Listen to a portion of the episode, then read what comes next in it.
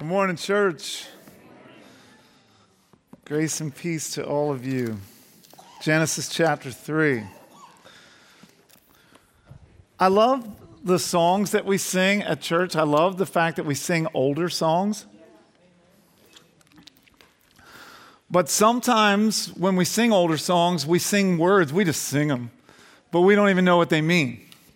So, he to rescue me from danger interposed his precious blood. I looked it up. Interpose, it's a verb. To place or insert between one thing and another, to intervene between parties. We sinned and had fallen short of the glory of God and were, were subject to our Creator and His wrath. But Jesus stepped between, took the wrath that we deserve, and interposed His precious blood so that we could be freed and forgiven. Interposed good word, right?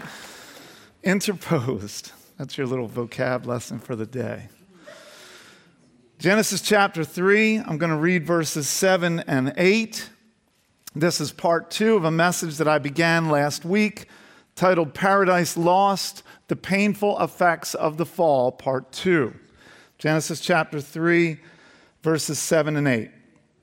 So this is after Adam and Eve's eating of the forbidden fruit and their rebellion against God in the garden. Then the eyes of both were opened, and they knew that they were naked, and they sewed fig leaves together and made themselves loincloths.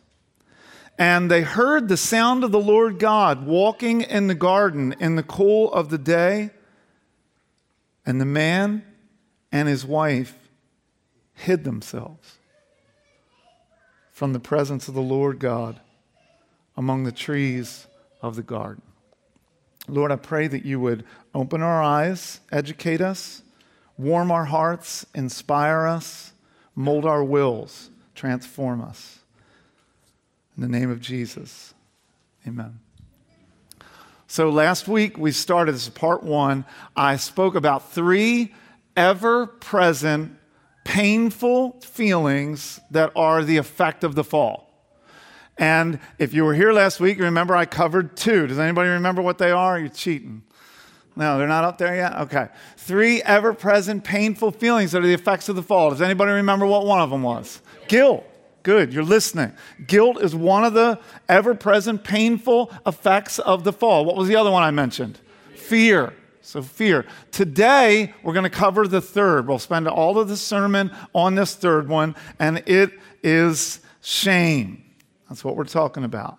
Shame, defined a painful or unpleasant feeling of humiliation caused by awareness of wrong or foolish behavior. I'll read it again painful, shame is a painful or unpleasant feeling of humiliation caused by the awareness of wrong or foolish behavior. It was around this time of year, beginning of the school year, fifth, sixth grade. So rewind a little bit for me. On that particular day, in fifth or sixth grade, uh, the, the voice came over from the office on the intercom. Mrs. Paxton? Yes. Send all the sixth grade boys down to the nurse's office. So, that's a way to get out of class. You kidding? Sixth grade boys down to the nurse's office. All the boys that were in the class. So we go down to the nurse's office, and Mrs. Desmond, I can still see her face perfectly. Mrs. Desmond was a nurse, and she gave us our instruction. We were all kind of lined up, and she said, Okay, um, boys, this is the, the, the doctor comes and does just like a brief physical for all of you. This is, I, they must have done this kind of stuff in schools. But they lined us up and they were going to give us just a, a, not a long physical, just a brief physical. So she said, strip down into everything but your undies. So everybody did. You picture a bunch of sixth grade boys standing there in their tidy whities. However, yours truly had a problem. On that particular day, my mom must not have been too caught up on the wash. And some of you feeling my pain, you know where this is heading. And so I didn't have any clean underwear. So I decided I made a command decision, me and me. We're just going to go without underwear today. What could possibly go wrong? So when I went to undo my pants, I realized I had a problem. So I did just fast thinking, Jedi mind action. I did what probably all of you would do. I stood in that line with the boys, but I stood there with my pants on. Oh. What's going on, Lynch? She said, strip down.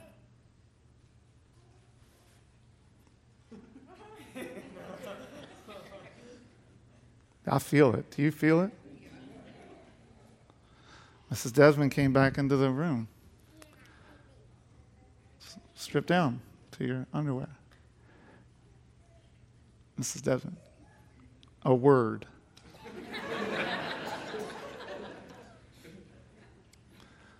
I can't strip down. I don't have any underwear. No problem, she said. Come on back here. Nurses in elementary school keep underwear in a box. Yeah, I don't know whose they were, but she gave me a pair of underwear, and I put them on, and I went out, and I got my physical. Shame. A painful or unpleasant feeling of humiliation caused by an awareness of wrong or foolish behavior? Have I sufficiently illustrated shame?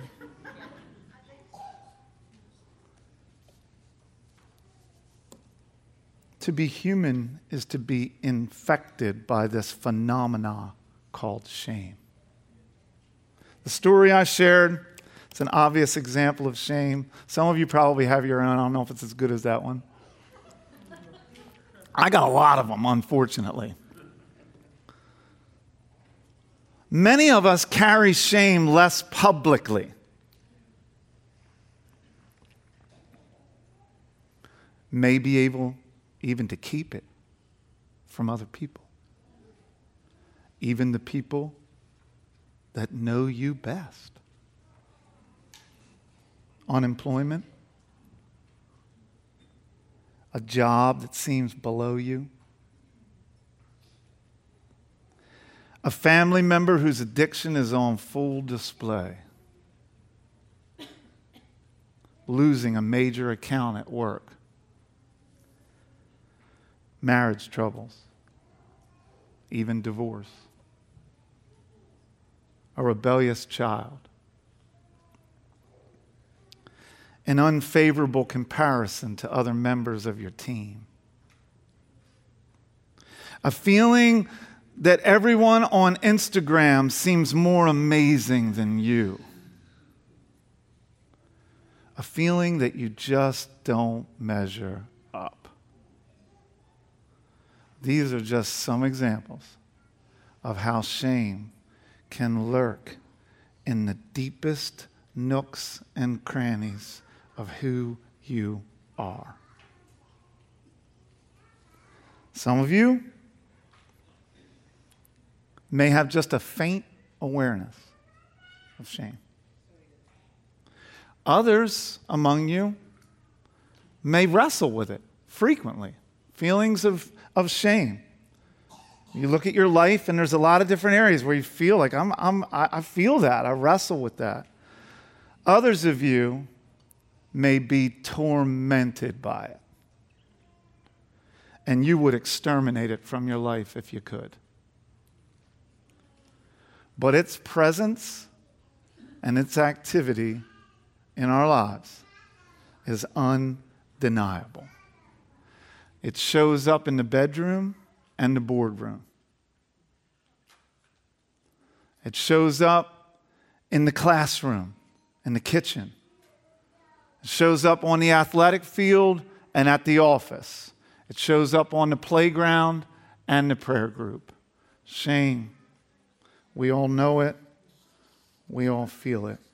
And shame joins guilt and fear in this, I call it this trifecta monster guilt, shame, and fear. Shame joins guilt and fear, these painful feelings that are the effects of the fall, this trifecta monster that kills our communion with God. It kills our fellowship, our ability to be intimate and open with one another.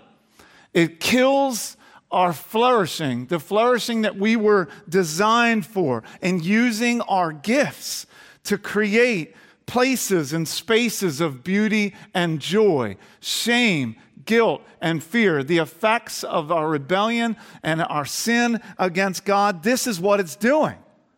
This is its effect. And it's so pervasive, it's, in, it's infected every area of who, every area of our lives, every nook and cranny of who we are. And even when we're not acutely aware of its presence, it's hanging around. It's like a, a cloud that sits on your shoulder or hangs above your head. That's why, in describing the painful effects of the fall, I didn't just use the adjective painful, I used the a- adjective ever present. Three ever present painful effects. What I'm trying to get at there is even though you might not be acutely aware of any shame in your life right now, you are aware of its hanging around. Who's with me? Is anybody with me? You know this.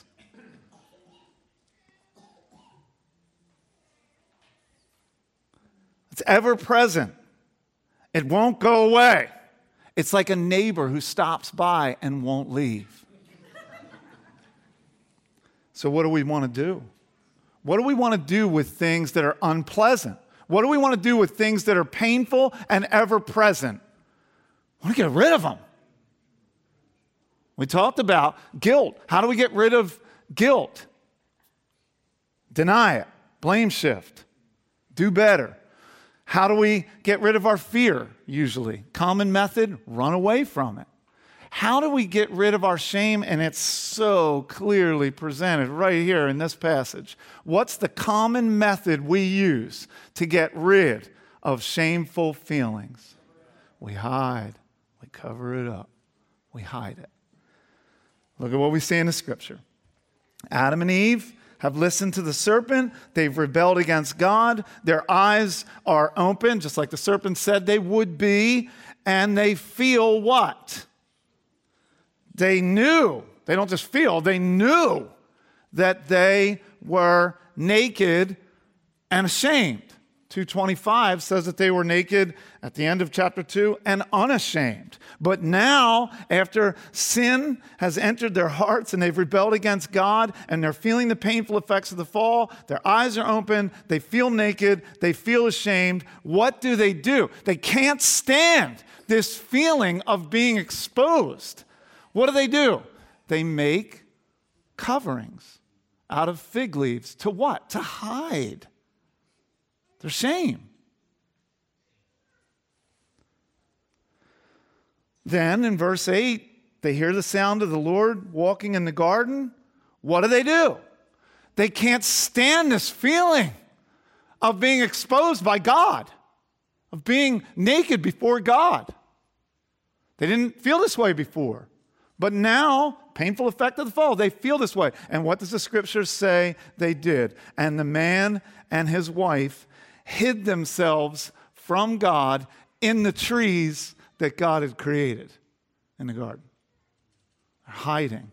That's the default method for, for trying to rid ourselves of shame feelings. We hide.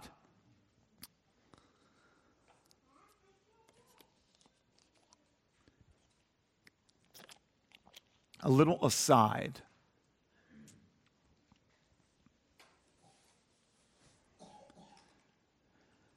It appears that their attempts at clothing design were focused on their private areas. The acute sense of their nakedness which was more than physical, spiritual. But the result of this feeling made making covering those areas the highest priority. So it appears from the scripture. The, the, the scripture says they made loincloths for themselves, literally translated belts. So we know it was this area of their body they were covering. Now, I'm not sure of what exegetical proof we have for this statement, but I think, and I believe it's, this is true experientially. But I think there's a link here between shame, as I've described it, and sexuality and sex. I'm not saying their first sin was sexual. I'm not saying that. Their quickly fashioned loincloths were an attempt to hide from who? God. But not only God, an attempt to hide from one another.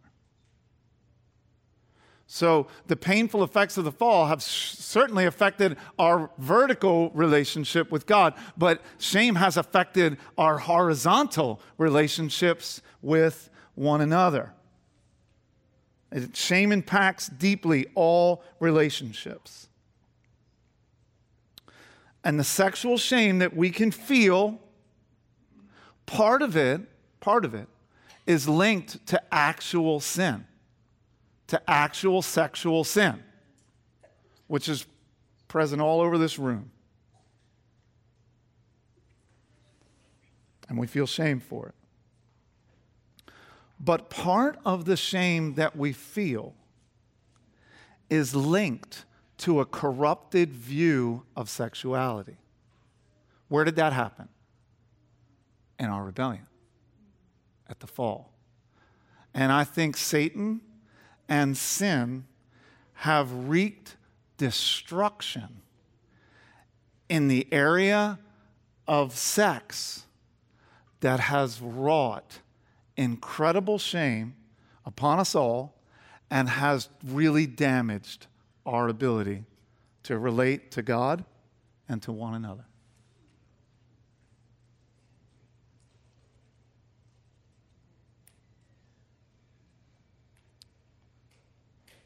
A distorted, corrupted view of sex, but that, church, was never God's intent. That was never God's intent. It's not like sex was some weird thing even before the fall. It was good. God said it was good. In the end of chapter 2, the man and the woman were naked and not ashamed. There was beauty, there was joy, there was intimacy, there was closeness, and all of it we're told was good because that was God's plan. That was God's design. But sin and the effects of sin have corrupted our understanding of God's good design. There are many couples sitting in this room right now whose relationships are deeply impacted by a shame that you feel that is born out of a corrupted view of sexuality. So, what do we do? I don't say this to be trite because I don't have all the answers, but I know the answer includes Jesus. I know it. I know, I know that the Bible points to, to, to the problem of sin and the solution being Jesus. And so, in, in, in talking about how sin has corrupted our understanding of sex and sexuality, I want to, and you're dealing with shame, I want to point you to Jesus. I want to point you to our Savior. Because of the gospel, because of the grace of God, the grace of God is able to reverse the harmful effects of sin in our lives. Do you believe that, church? Have you experienced that? If you've experienced it in some areas of your life, what I want you to know is that shame that gets down into the deep nooks and crannies of our lives, guess what? The grace of the gospel gets there too. It gets into the deepest nooks and crannies of our hearts and our lives, and it does its transforming work. What we want to be able to say to God is, Do your work in me, Lord. Do your work in me, Lord take your spirit and uh, spirit of god take the truth of god's word and plant it so deeply in my heart that it touches every area of who i am including these feelings of shame that i can't seem to exterminate.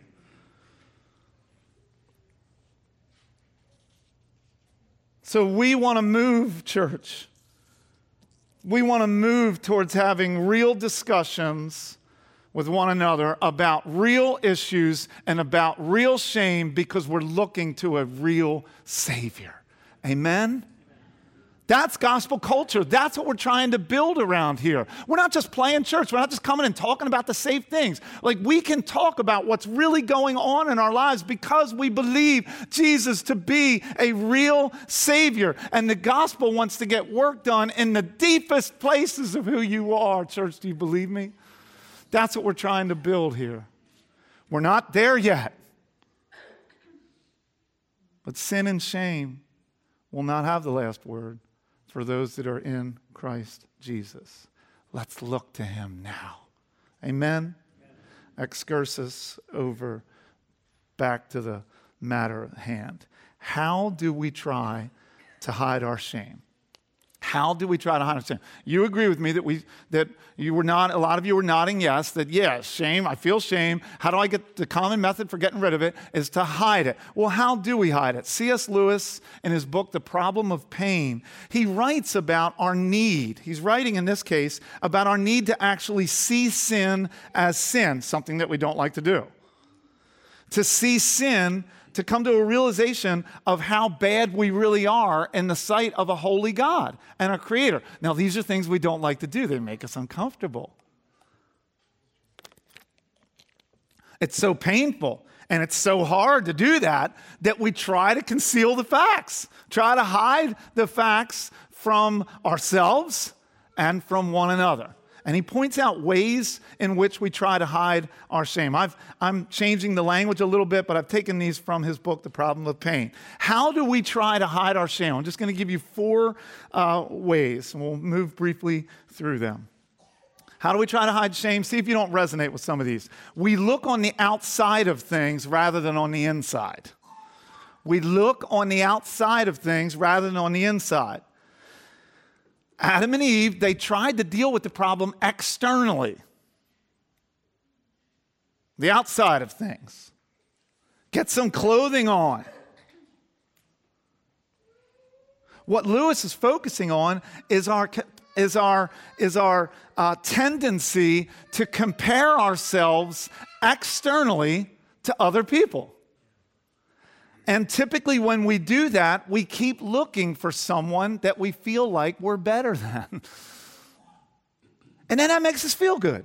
That's. That's how we hide. We, we look for other people. You might look at people and say, Oh, I'm not as good as them, not as good as them, not as good as them. Please, let me find somebody that's worse than me. Oh, there they are. and I feel better about myself. I look on the outside of things. We look at others and say, I might be bad, but I ain't that bad. I might be bad, but I'm not as bad as that guy. We use external and superficial comparison of ourselves to others to make ourselves feel better in an effort to cover up what we really are. Right? Second thing we do to hide, we focus on how bad the world is rather than our own personal contribution. I mean, look around. Read the news, read the, your, your, your newspaper, turn on the TV. All going to hell in a handbasket, right? Isn't that what they say? That's what my dad would say. But we focus on how bad the world is, and then that lets us off a little bit. Now, there is such a thing as corporate guilt, as social guilt, as institutional guilt. There is such a thing as that. That's not what I'm talking about here, and that's not the intent of this message. What I'm talking about is trying to hide our own individual corruption by focusing on how corrupt society is, or how corrupt that political party is, or, or uh, how corrupt the, the whole place is.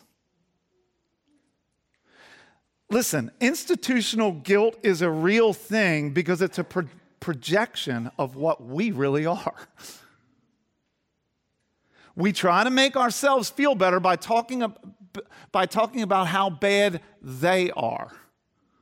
I hear this all the time.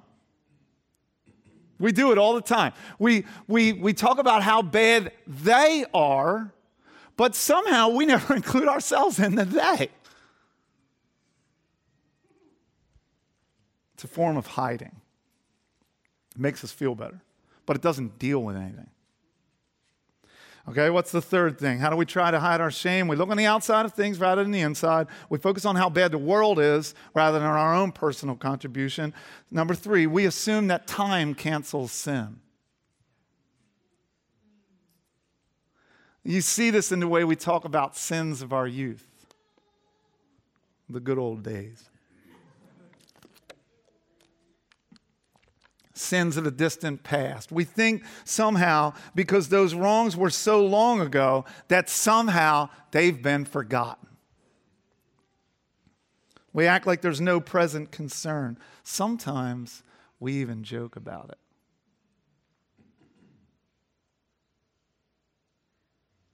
Is God laughing? Is God unconcerned?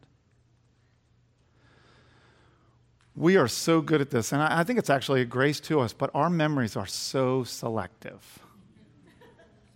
We have highly selective memories. And we remember the wrong itself, but we forget the hurt that it caused other people.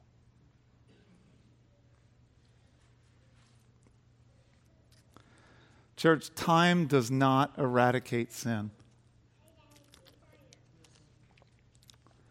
The only thing that eradicates sin, the only thing that erases sin, is the blood of Jesus. How do we try to hide? Number four, we think there's safety in numbers. You know how this works.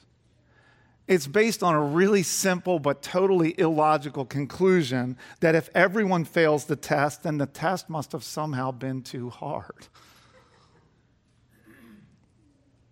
If all people are as bad as Christianity says, then their badness must be excusable. Now, it's possible for a test to be too hard. That's possible but not in the case when we're talking about God.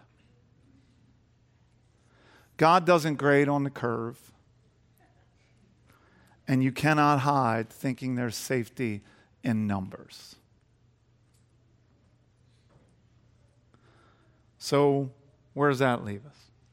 Well, our common method, hiding, will prove ineffective. It won't work.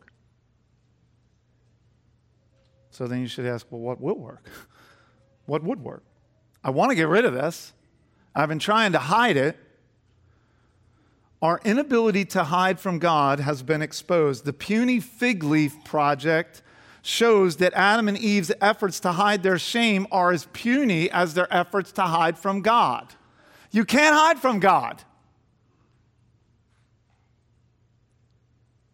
I've been telling you through these last two sermons that there's some purpose here, that God, that God has purpose in allowing us to experience the painful effects of the fall. Don't forget this point. This isn't just a, a, a, lecture on shame and how it functions and how we try to get rid of it.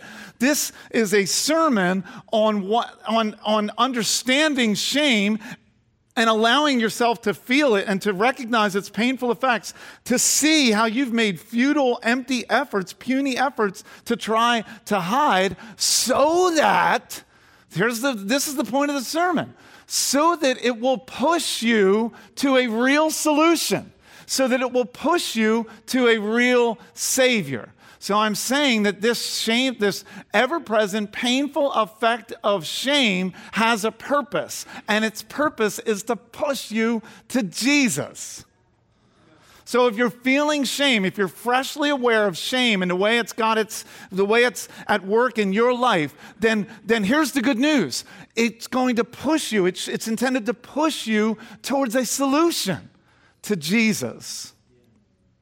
God is always, He's always up to something good. He's always got redemption on His heart. He's always got redemptive purposes working in your life. And the purpose of this is to push you to Him. The purpose is to show us that our natural inclination to hide from God will actually prove ineffective. The purpose and, and is to show us that our natural inclination to hide from one another will prove ineffective. We can't hide from God. Friends, we keep trying, but it will prove ineffective.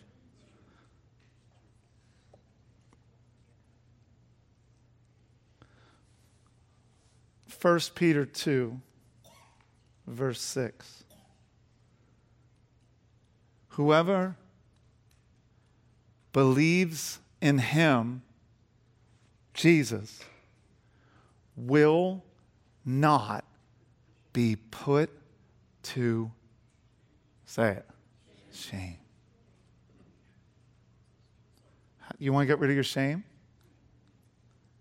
Believe in Jesus and you won't be put to shame. And Peter goes on to say that you'll actually get something in its place. Do you know what? People who are trying to get rid of shame actually want something else. Do you know what you want? You want honor. And God says, Peter says in, in God's holy word, so the honor is for those who believe.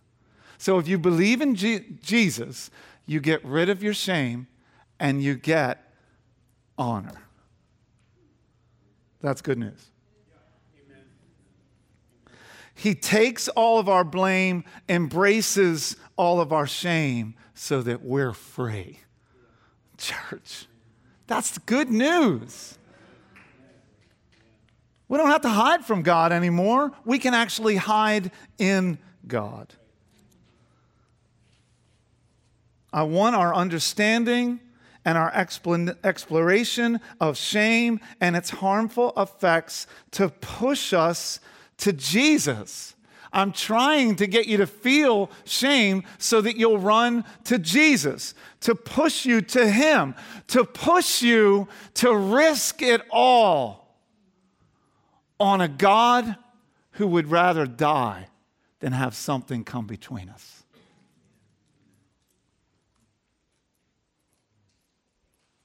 May have the band return.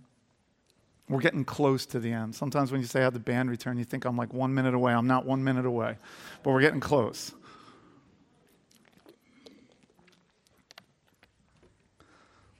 There's a song I really like written by a singer named Rhett Walker. He has a song called When Mercy Found Me. And in the song, he's reflecting on who he was before the saving grace of Jesus rescued him. He talks about how he was living his life so wild and so free, But the result of that, the effect of that, was feeling broken. He actually felt like a broken man. And he felt hopeless. But then he writes that it was in that place where Jesus found him, where he was broken and he was hopeless. He writes, and in one, this is a chorus, he says, and in one moment, everything changed.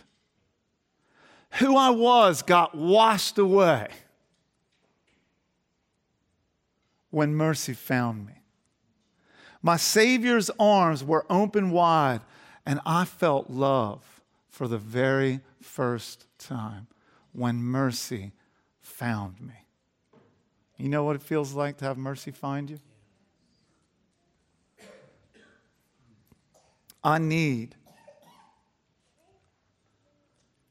God to continue to find me.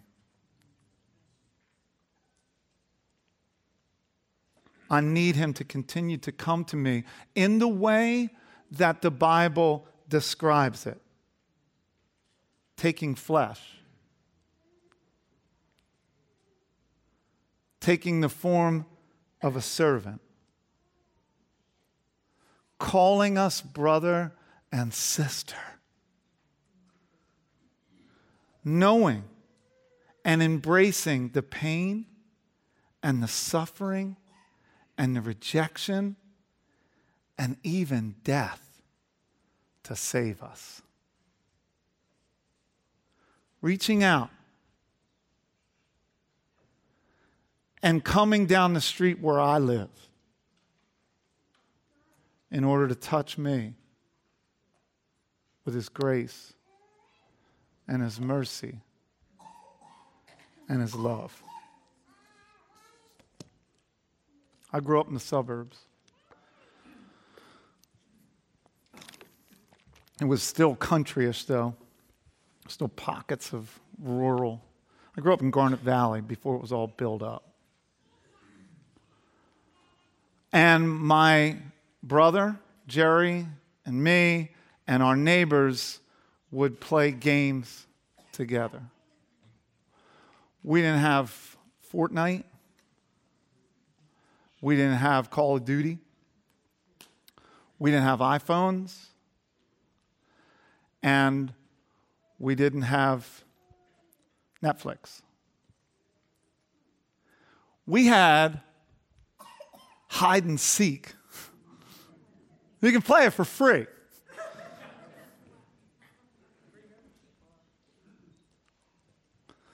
And so you can know how hide and seek goes. One person is it. Everybody else hides. And it, in our case, went up to a tree and hid their eyes. At least they were supposed to. and counted to 100. At least they were supposed to. And then when it got to 100, they shouted out. The way we played it in, in my neighborhood was, Ready or not, here I come. And then it would go looking for everybody that was hidden. And the rules around our way were the first person that got found in the game became it in the next game. And we also played this way that once you got found, you joined it and the others until the last person was found. And the part of the game that I liked the most was finding a hiding place where no one could find me. And I'm telling you guys, I was something of a celebrity hide and seek player in my crew because I was good at hiding. To be good at hiding, you have to be willing to go to dark, deep, even dank places. And you've got to be willing to wait it out. You've got to be willing to wait it out. And so on this particular day, I found a great hiding spot back in an old abandoned shed, dark, crawled in behind like it was just a bunch of rubbish in there, a bunch of junk. And I crawled in behind it. And, and Bart was it, And I heard him shout, Ready or not, here I come. And then I could hear him running through the woods, running through the garden, running through the garage, running through the, the old tool sheds.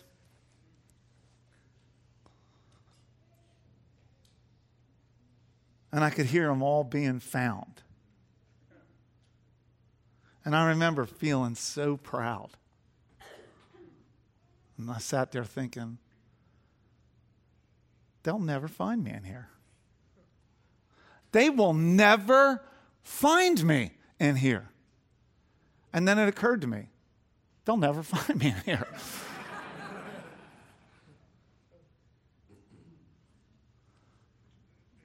and so I started making noises. Woo, woo, woo, woo. Still can't find me. And then when some of them came into the shed,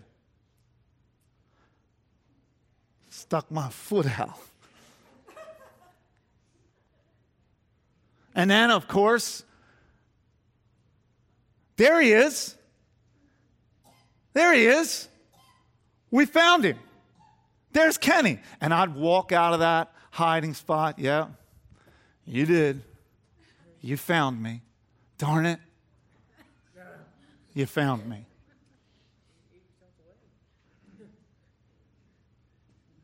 What did I want?